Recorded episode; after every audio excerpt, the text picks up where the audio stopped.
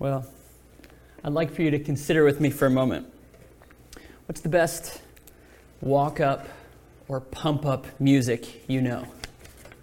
The sort of music that that really gets you prepared. Think about going to Minute Maid Park, maybe to watch the Stros, back in the days when we used to be able to do that sort of thing. And uh, your favorite hitter coming up, and they've got the music, the song selected that gets them geared up, ready to swing for the fences.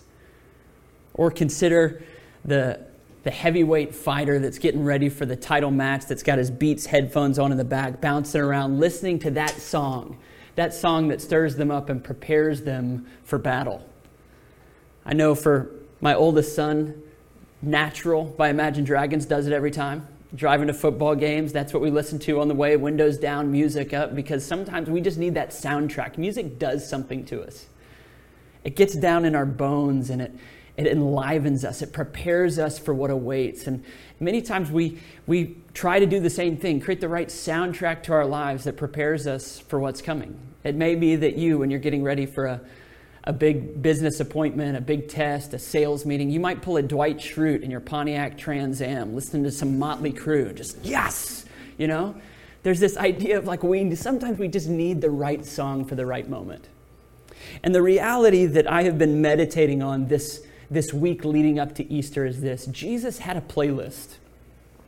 He had songs that he listened to, that in certain moments he would go back to. And out of his playlist, which in, in many ways is the book of the Psalms that we have been reading through and praying through as we're seeking God in this confusing time of a pandemic, we realize that there's one song out of the whole of the Psalter that Jesus meditated on and hummed and sung back to his own heart more than any other the week of his suffering and of his resurrection.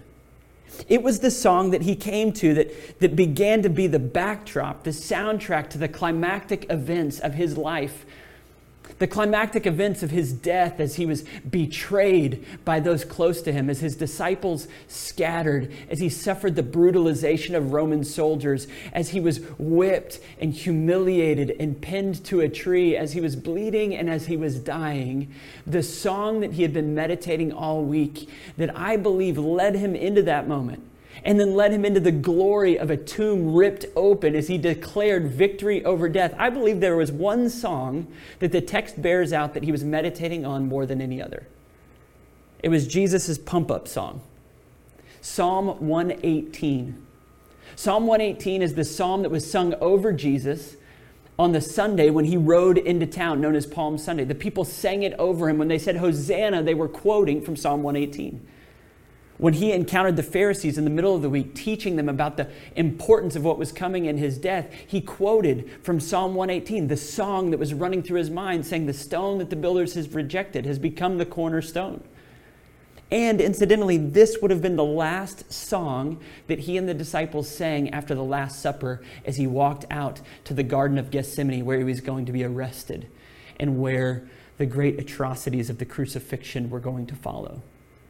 And so, the invitation this Easter morning is this. We're going to labor to j- sing Jesus' playlist after him. As we meditate on the song that was running through Jesus' mind and heart, I think what we will come to is a realization of the, the grand conclusions that his soul anchored into, that Easter meant for him as he was meditating on what was happening real time, singing this in his own heart. There were three conclusions that he would have come to, I believe, from this text that we're going to sing behind him. And we're going to come in touch with the theme of the entire psalm. So I'm going to, I'm going to read a couple of specific verses from this psalm and invite you to follow with me. But just before I read those verses, let me just establish that the theme of this entire psalm that Jesus was singing throughout Passion Week was that the steadfast love of God endures forever. And the way that the psalmist knows that is because God delivers through distress. It's actually in the midst of distress that the deliverance of God shows up with such power and such beauty that we know, along with the psalmist and along with Jesus, who sang this psalm through his Passion Week, is that we know the love of God when he delivers through distress. Not around it, not in spite of it, not avoiding it, but right in the midst of distress, he delivers. And that's how we know that his steadfast love endures forever. And so, with that being said, I want to direct your attention to the climax of this psalm that I believe would have led Jesus to some critical conclusions as to what Easter week really meant and the grand scope of things. Psalm one eighteen, look at verses seventeen through twenty-four with me. And just before I read, permit me to remind you what the prophet Isaiah says about the scriptures. He says that the grass withers and the flowers fade, but the word of God will stand forever. We would be really wise to pay attention. Psalm eighteen, starting in verse seventeen. I shall not die, but I shall live and recount the deeds of the Lord. The Lord has disciplined me severely, but he has not given me over to death. Open to me the gates of righteousness, that I may enter through them and give thanks to the Lord. This is the gate of the Lord. The righteous shall enter through it. I thank you that you have answered me and you have become my salvation. The stone that the builders rejected has become the cornerstone. This is the Lord's doing. It is marvelous in our eyes. This is the day that the Lord has made. Let us rejoice and be glad in it. This is the, the climax of that pump-up song that Jesus has been meditating on. And in it we get three this statements. They are conclusion statements that the psalmist is coming to and saying, okay, this, this, this. And he's stating three things that are true because of God's deliverance through distress. And I believe these three statements would have been lit on fire in the heart and the mind of Jesus as he walked through the distress of Passion Week and experienced the deliverance of Easter Sunday morning. And I long for these three conclusions, these three truths to be lit ablaze in our hearts as well. The first The first is this. Did you see it in verse twenty? This is the gate of the Lord. The righteous shall enter through it. What is it that the psalmist is saying here? In the verses just before, he was talking about entering into the temple. These are the gates of the temple. This is the gates that where the righteous come in. But then in verse twenty, he drills down a little bit further. Not just saying, open to me the gates of righteousness, as he said in verse eighteen, but he says, this is the gate of the Lord by which the righteous will enter. Which raises the question, what is he referring to when he says this? He had been talking about the physical temple, but now he's talking about a very specific gate, and he says, this is the gate. And the this is referring to what has come in the verses previous. He is referring to the suffering of the one that has come to, to walk through the difficulty and to be delivered through the distress. The this he is referring to starts in verses, verse ten up above, and it says this, all nations surrounded me. In verse eleven, he says, they surrounded me. They surrounded me on every side. In verse twelve, he says, they surrounded me like bees. They went out like fire among the thorns. In the name of the Lord, I cut them off. He says, I was pushed hard so that I was falling, but the Lord helped me. He goes on to say in verse eighteen that we already read that the Lord disciplined me severely. And then at the conclusion of working through all of the distress of this particular faithful servant that was going through distress, what he said is this. He says, this suffering is the gate by which the righteous will enter. Do you hear what the psalmist is doing? Do you hear that as Jesus is humming and singing and meditating on this hymn throughout the week, I have to believe that it was the last song that he sang as he's going into his suffering, that as he begins to be arrested, tried with a total miscarriage of justice, he's stripped, he's beaten, he's humiliated, he's spat upon and brutalized. I have to believe that he's meditating on these words, and all of a sudden what has been true, what he's been singing, it is lit ablaze in his soul as he says, this is the gate of the Lord by which the righteous are going to enter into his presence. What he realized was that our connection to God is not built on a holy place, some sacred space where we gin up a, a religious experience. It wasn't about just being at the temple. And thank God in a season like this where we can't gather in a single place, our connection to God is not about some religious experience in a holy space. Your connection to God is a matter of what Jesus has accomplished for you. Our connection to God is relational, and it was secured by the suffering of Jesus. And it raises this question, how can that be? He goes on to describe in the verses after saying this, I thank you that you answered me, in verse twenty-one. You have become my salvation. And then he says this, the stone that the builders rejected has become the cornerstone. How is it that Jesus is the point of entry into God's presence? He says it's this way. I was the stone that the builders rejected that has become the cornerstone. One night this, this week, my middle son asked a very pointed and wise question at bedtime. He said, Dad, but why did Jesus have to die? What actually happened at the cross? I thought, oh. I said, son, that is the question. We won't understand how to live in this life or the life to come until we've understood the answer to that question. It's like God is a perfect judge on a throne who is up, upholding perfect justice. And because we are sinners, because we are not perfect, because we have rebelled against God and chosen ourselves over God, there is a price to be paid for sin. But because that sin is against an eternal God in a perfectly glorious court, the price for that sin is too great. We will never be able to pay it back. We'll never be good enough. We'll never be able to earn his presence. But the stone that the builders rejected has become the cornerstone. When Jesus was rejected and placed on a cross, his precious blood, each drop of it, more holy, more valuable than anything else we could muster in the world, it paid the price for the sin of humanity. He had to die to pay the price for you and for me. You see, our entry into the presence of God, this is the gate of righteousness. This is the single point of entry if we are going to have life with God in this age and the age to come. I'd like for you to imagine for me for a moment that you have a friend that loves to talk about wonderful destinations all around the globe. They like to talk about, oh, wouldn't it be wonderful to see the mountains of New Zealand or to stand on the shores of the Mediterranean, to go and to explore the pyramids of Egypt. And they, they go on and on about it. And when you say, well, well, when are you going to go do that? And they say, oh, well, I, I hate travel. No trains for me, no planes, no boats. I'm not about travel.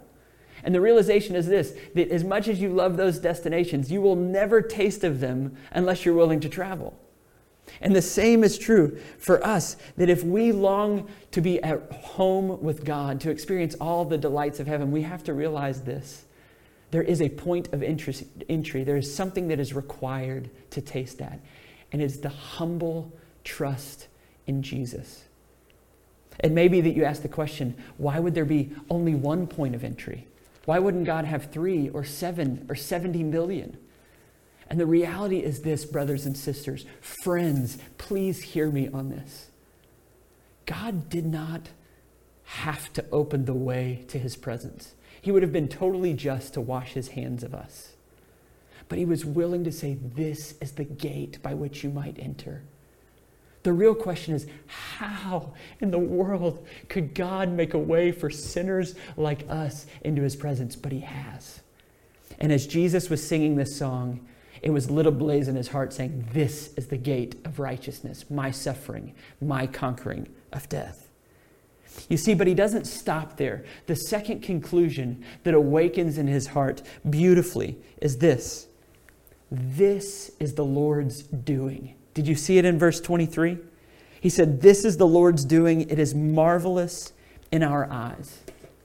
Now, it's an interesting undertaking to try to answer the question, who is it that was responsible for the death of Jesus? Have you ever thought about it? Have you ever tried to answer that question? In part, we might say, well, the religious leaders, they were out for blood. The Pharisees were threatened by Jesus and wanted to put him to death. We could say, well, well, Judas, Judas was the betrayer that sold Jesus. He was responsible.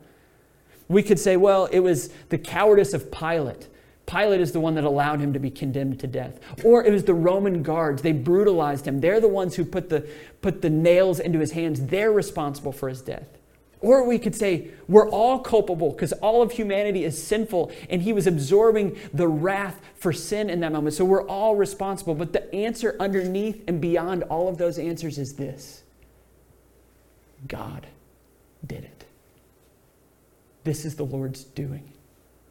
From the beginning of time in Genesis chapter three, as soon as humanity was separated from the presence of God, God said, I'm coming for you. and I'm coming by the seed of the woman. In Genesis three fifteen, it's a very interesting phrase. It's already hinting at a virgin birth, written some fourteen hundred years before Jesus was born, saying the seed of the woman is coming, and he'll be bruised, but he's going to conquer. And then a full thousand years before, in the psalm that we preached through last week, Psalm twenty-two, David steps through what crucifixion is going to look like in a prophetic way that could not have been captured except by divine means. seven hundred years before, in Isaiah chapter fifty-three, we are told that the Father was pleased. It was his will to put the Son to death, that he was wounded for our transgressions, that his stripes heal us. Do you hear it? Please don't miss this. For centuries and for millennia, God was calling the shot. He was proving himself as God. He was establishing that Jesus is, in fact, divine and that his payment is sufficient for us. This is not something that has been accomplished by humanity or by our energy or efforts. This is God's doing. He was willing in this moment to, in a mysterious and in even a miraculous way, to turn his face away from his own son because it was his doing. And as it dawns on the human heart, and I'm just begging even now by the power of the Spirit that it might dawn on your heart and my heart, the love of the Father for you and for me. When it dawns on us that he had been thinking of us for centuries and for millennia, saying, I'm coming for you. I'm coming for you. I have affection for you. I will pay any price to win you back to myself. I will stop at nothing, even the great pain and sadness, the death of my only begotten Son. When this begins to dawn on us, what we realize is that our God is big enough and good enough to use even brokenness for his glory. Ah. We realize that he wins victories in the midst of darkness. We realize that there is no pandemic or plague that can rob us of our joy and our hope because we stand in this space looking at an, a bloody cross and an empty tomb and saying, the steadfast love of God endures forever, and it's proven in this way. He delivers through distress. And he delivered through distress finally and completely in his Son Jesus in a way that was orchestrated for millennia because he loves you. Because he would stop at nothing to win you to himself. I'm stunned when I look back at the, the outline of Jonathan Edwards' first sermon that he ever preached when he was eighteen years old, called The Happiness of the Christian. Three points. Like all good preachers, you got to have good three solid points, right? Jonathan Edwards said this: if you are in Christ, three things that you know to be true that will secure your happiness. One, all the bad things will turn out good. Two, all the good things will never be taken from you. Three, the best is yet to come. This is our identity in Jesus. This is the Lord's doing. And when we realize that he can use death and sadness and heartache to win these kinds of victories, we say, oh, that is marvelous in our eyes. You see, this is the gate by which the righteous will enter. This is the Lord's doing. And then finally, in verse twenty-two, this is cause for rejoicing. Look at verse twenty-four. This is the day that the Lord has made. Let us rejoice and be glad in it. What does he mean when he says this is the day? It's not that the psalmist is just saying, well, the sun is shining and the jasmine is blooming and it smells delightful. Isn't this, this is the day the Lord has made. He's not talking in general. He's using a specific this in the same way that he has previously, that is lit ablaze and becomes true, is fulfilled in Jesus. That the this he is talking to, talking about is the day where the steadfast love of God is displayed as he delivers through distress. Through this one that was pushed hard and was falling, that was disciplined, was severely, even to the point of death, yet was delivered into life. He's talking about Easter in advance. Prophetically, when he says, this is the day that the Lord has made, he's talking about Easter. He's talking about an empty tomb, a stone rolled away, a declaration that death does not tell your story and my story. Sadness and tears does not tell your story and my story. We have a living King who has conquered. This is the day that the Lord has made. This is the day that demands our joy. You see, an empty tomb and new life demands joy. I must admit, the, the quarantine is weird. That's the word that keeps coming up in the conversations that I have for people. I know it's hard for us. I know it's weird. It's not, and I keep thinking I'm going to wake up from this dream. And as hard as it's been, and we carry the weight of the sadness of those who are experiencing real loss. But I must admit, in the midst of all of that swirl of emotion, it's been sweet to be at my home with my family. And I feel like I'm being tutored. I'm being tutored by three boys as my wife and I spend time with them. We're being reminded what it means to obey this last injunction. This is the day that the Lord has made. Let us rejoice and be glad in it. Do you know what the Hebrew word is for rejoicing there? It's one that kids don't forget about. It's one that my boys continue to teach me, teach me about. The word for rejoicing literally means this. Turn in circles. Spin about. Be dizzied with the realities of present joy that has been secured because of future promises. That we actually, he's saying, we should be dizzied by the joy that has been secured for us through distress. That we have a God that meets us in the midst of distress and breeds life and wholeness. And so what we want to be is a people that are led by the little ones, reminded that today we are alive and we have hope for the future because our King is alive and is on the throne. Easter is cause for dizzying joy because we all gather together and we say the steadfast love of God does in fact endure. It endures through death itself, through plague and distress and heartache and sadness. The love of God endures, and the reason we know, the reason we know is because Jesus sang this song with his life. As he was bleeding and dying, looking out at, at his people, peering into your heart and mine, what he was saying is, this is the gate. Enter in by faith. What he was saying is, this is the Lord's doing. He's done it because he loves you and he's committed to his own glory. He's displaying his character in a way that the world can never deny. And as that dawns on our souls, we spin with joy. And we say, God, thank you. Dizzying joy because of Easter promises. Would you please pray with me? Gracious God and Father, ah, we thank you and we bless you that this is unshakably true.